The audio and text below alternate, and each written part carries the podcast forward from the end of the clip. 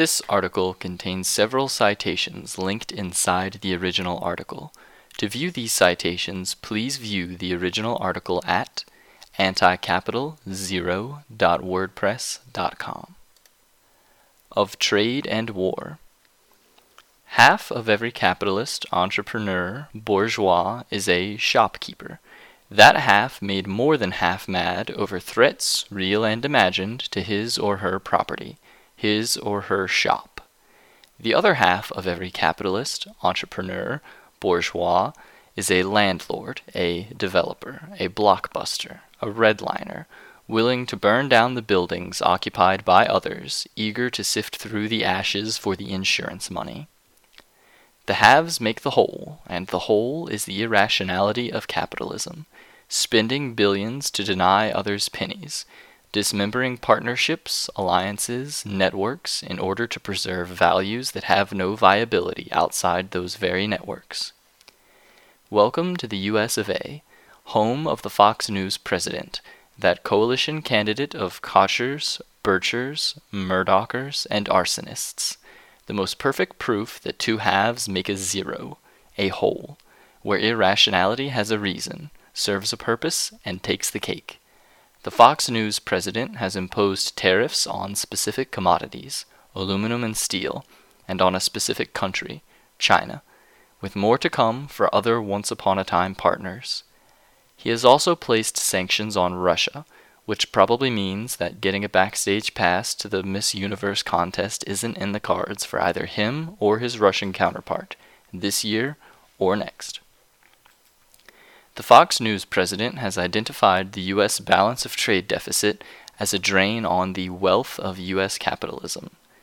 Since the U.S. last ran a balance of trade surplus in 1975, you might expect the U.S. bourgeoisie to be broke, busted, tapped out. Except, of course, they aren't, as the trillions of dollars stashed in accounts all over the world still does indicate, but only on the rational fringe, and to that disappearing rational fringe of capitalism and capitalists.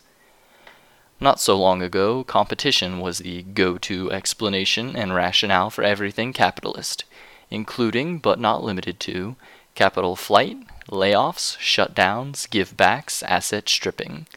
Free trade being but competition on the international scale was the second commandment on capital's tablets. That was then. This is now. And here's the now on the U.S. trade deficit. It doesn't exist. At least, it doesn't exist in the manner and size and with the meaning the Fox News president and his trade team of Lighthizers and Navarro think it does. Like most things, when we look at trade balances, the devil is in the details. And the devilish detail here is called related party transactions or related party trading. According to the U.S. Department of Commerce, a related party trade is, quote, trade by U.S. companies with their subsidiaries abroad as well as trade by U.S. subsidiaries of foreign companies with their parent companies, end quote. When IBM in New York State imports a magnetic drive from IBM Malaysia, that's an import on the balance of trade records, and a related party trade for the adjusted balance of trade. In 2013, the U.S. recorded $2.24 trillion in goods imports and $1.58 trillion in goods exports, with a deficit of $660 billion, unadjusted. Correcting the number for related party trading, the value of the imported goods falls more than 50% to $1.12 trillion, while the exports decline by 25% to $1.19 trillion. The deficit vanishes, or rather, it exists only in account books. In 2016, related party transaction adjusted exports were valued at $939 billion and the adjusted imports were valued at $1.08 trillion, for a real deficit of $69 billion, about one tenth of the reported gross deficit. Related party transactions account for 66% of the imports from Mexico, 50% of imports from Canada, 20% of imports from China, and 70% of imports from both Japan and Germany. Related party trading accounts for 42% of total U.S. imports and exports. So, what's up with the trade war? Is this just intercapitalist competition writ large by the short fingered, small handed shopkeeper landlord in DC? The answer is yes, and more than yes. Competition is the field where the determinations of capital, its intrinsic dynamics, are expressed by capitals in the encounter with other capitals. It's not so much about nations or nationalism, but it is about the general condition of capital that is manifested by the nationalism and the competition.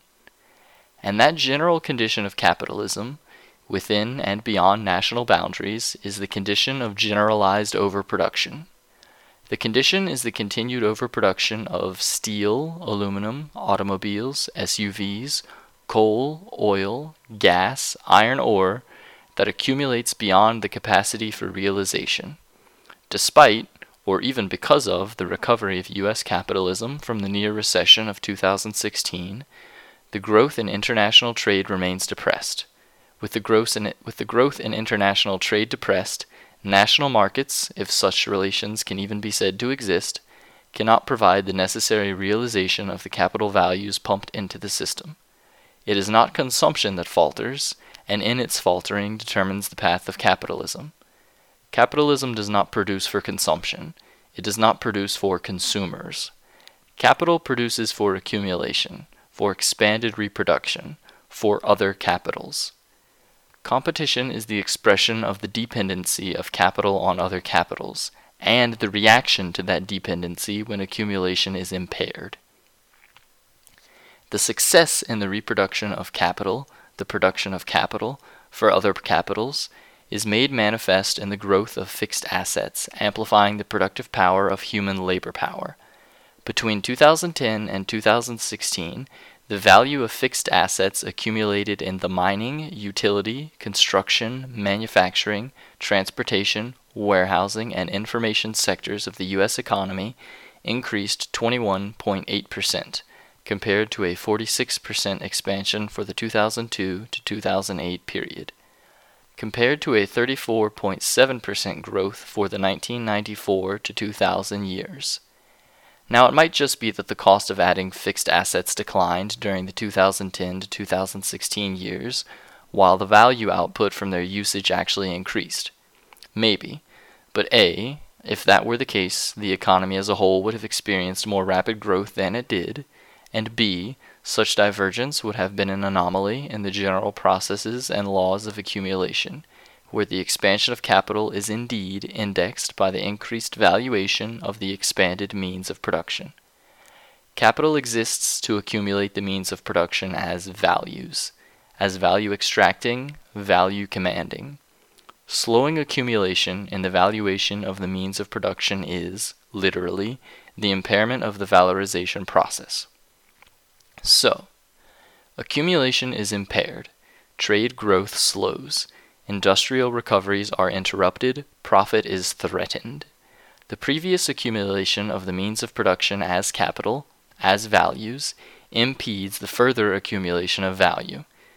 Irrationality in trade wars and attacks upon the networks, alliances, partnerships of the past is the new normal. The nation, the national mythology, is paraded forth as the once and always struggle of us, our capital against them, their capital, when there never was, is, or can be our capital. There is only capital, their capital, belonging to the bourgeoisie, against all of us, those of, by, and for the working class.